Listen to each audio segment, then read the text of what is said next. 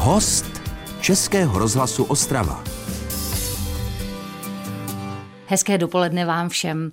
Dneska je to takové setkání zase po nějakém čase. Já už jsem se nedopočítala, kolik takových setkání jsem absolvovala s mladým mužem, který vlastně takhle roste před očima. A já tak přihlížím tomu, jak se z dítěte stane muž, který si navíc vybudoval docela hezkou, no říct tomu kariéra, nevím, protože to asi není jeho smyslem, ale je to výborný muzikant.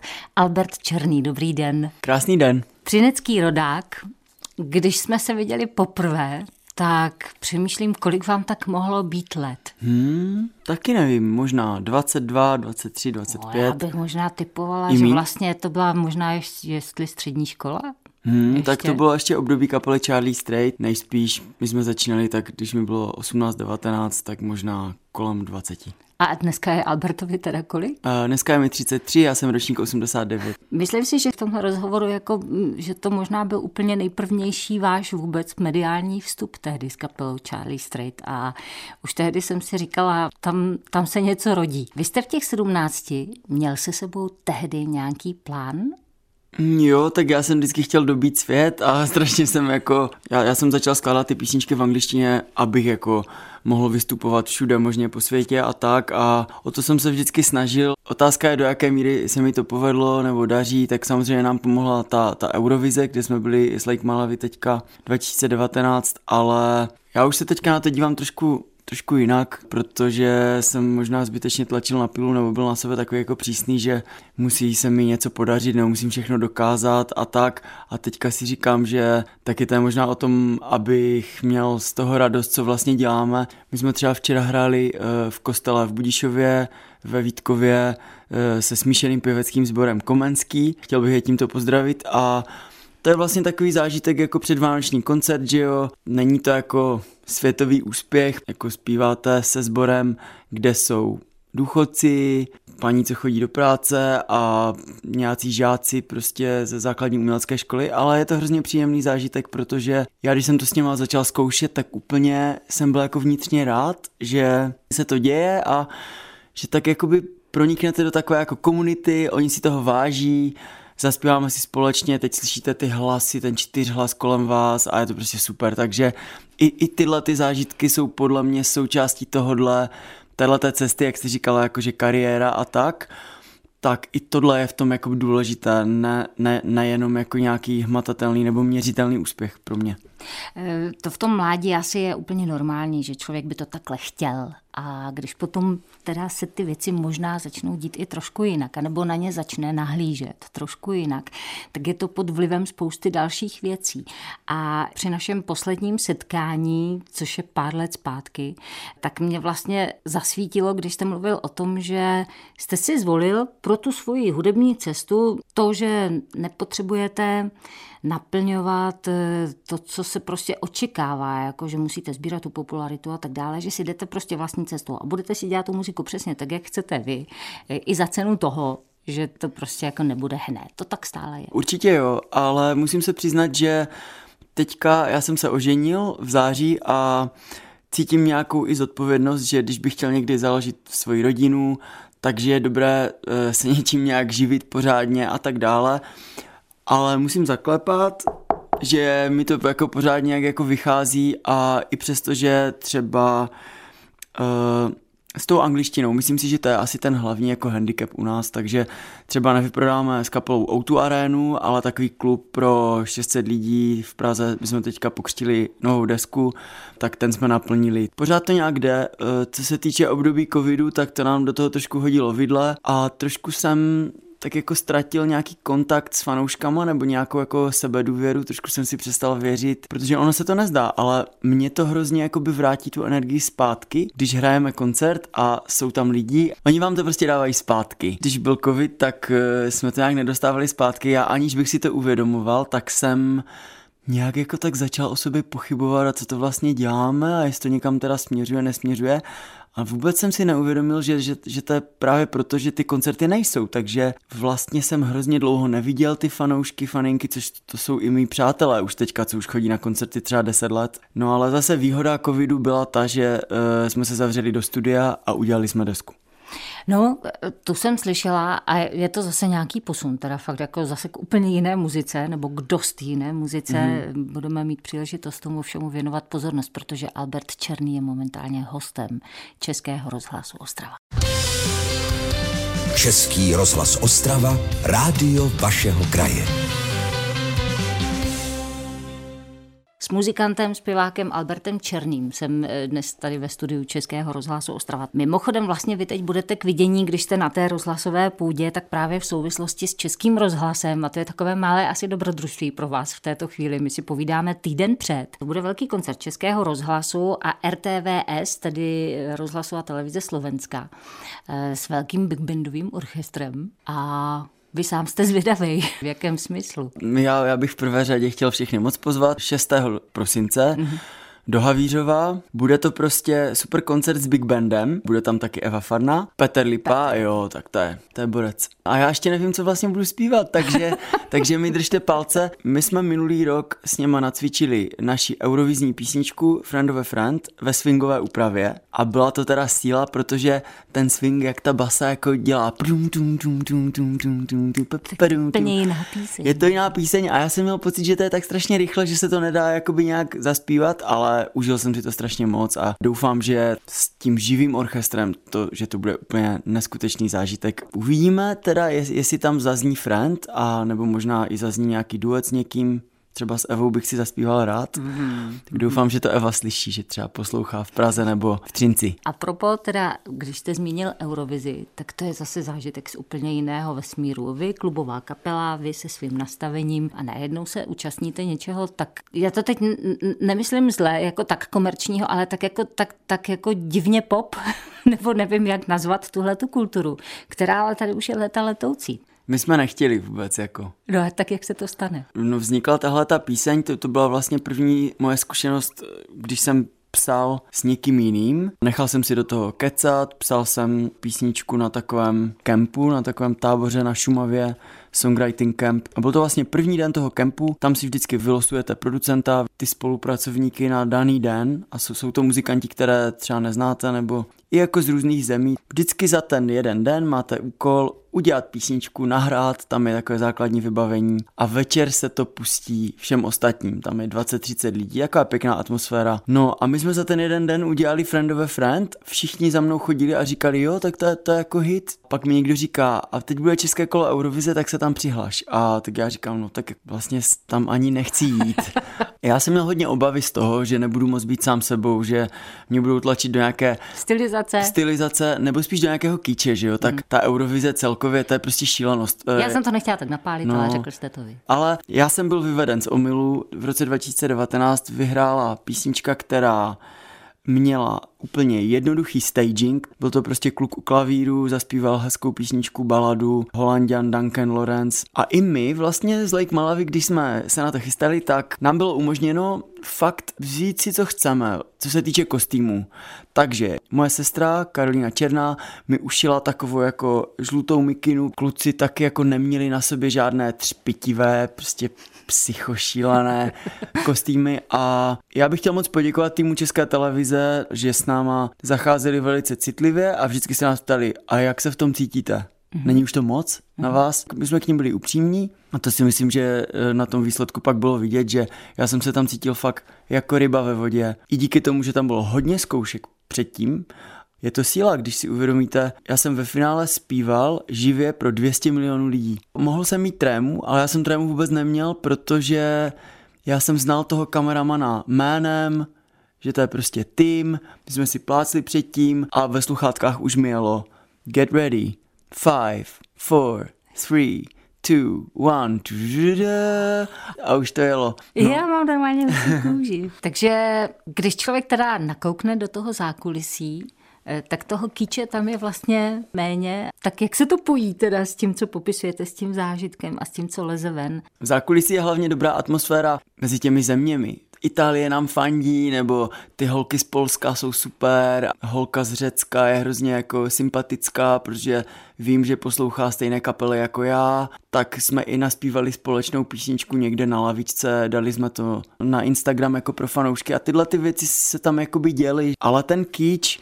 tam jde o to, že každá ta delegace a každá země chce něčím upoutat, že jo. Musím ještě říct, samozřejmě Eurovize je spjata s LGBT komunitou a i tato estetika nebo taková ta jako, že to můžou přehnat, že jo, že jak, protože to je ten večer, kdy si kluci můžou dát jako flitry a třpitky a nalepit si řasy a všem to je jedno, protože, vš, protože všichni si to užívají. A na druhou stranu z Eurovize zešla ABBA třeba. My jsme si taky říkali a mně se hrozně líbí právě tato skandinávská hudba. Když nám někdo nadával na Eurovizi, říkali jsme, byla tam ABBA, tak co?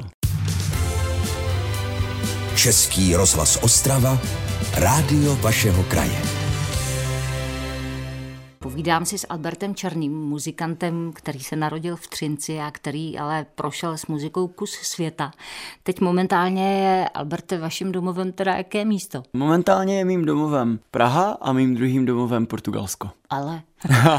Vzniklo to tak, že my jsme po svatbě s Bárou řešili náš velice pozitivní vztah k surfování a řešili jsme to, že hodně často jsme v poslední době jezdili do města Ericeira v Portugalsku, to je na sever od Lisabonu, máme tam kamarády.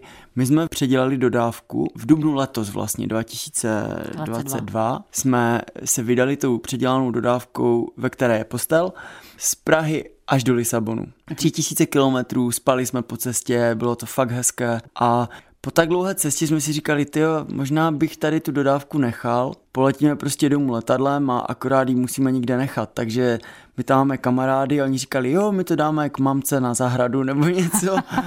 Pak jsme si zase říkali v Praze, tak jo, tak tam zase zajedem. A Bára říkala, no tak ale když nemáš koncerty, tak bychom tady normálně mohli být, že jo.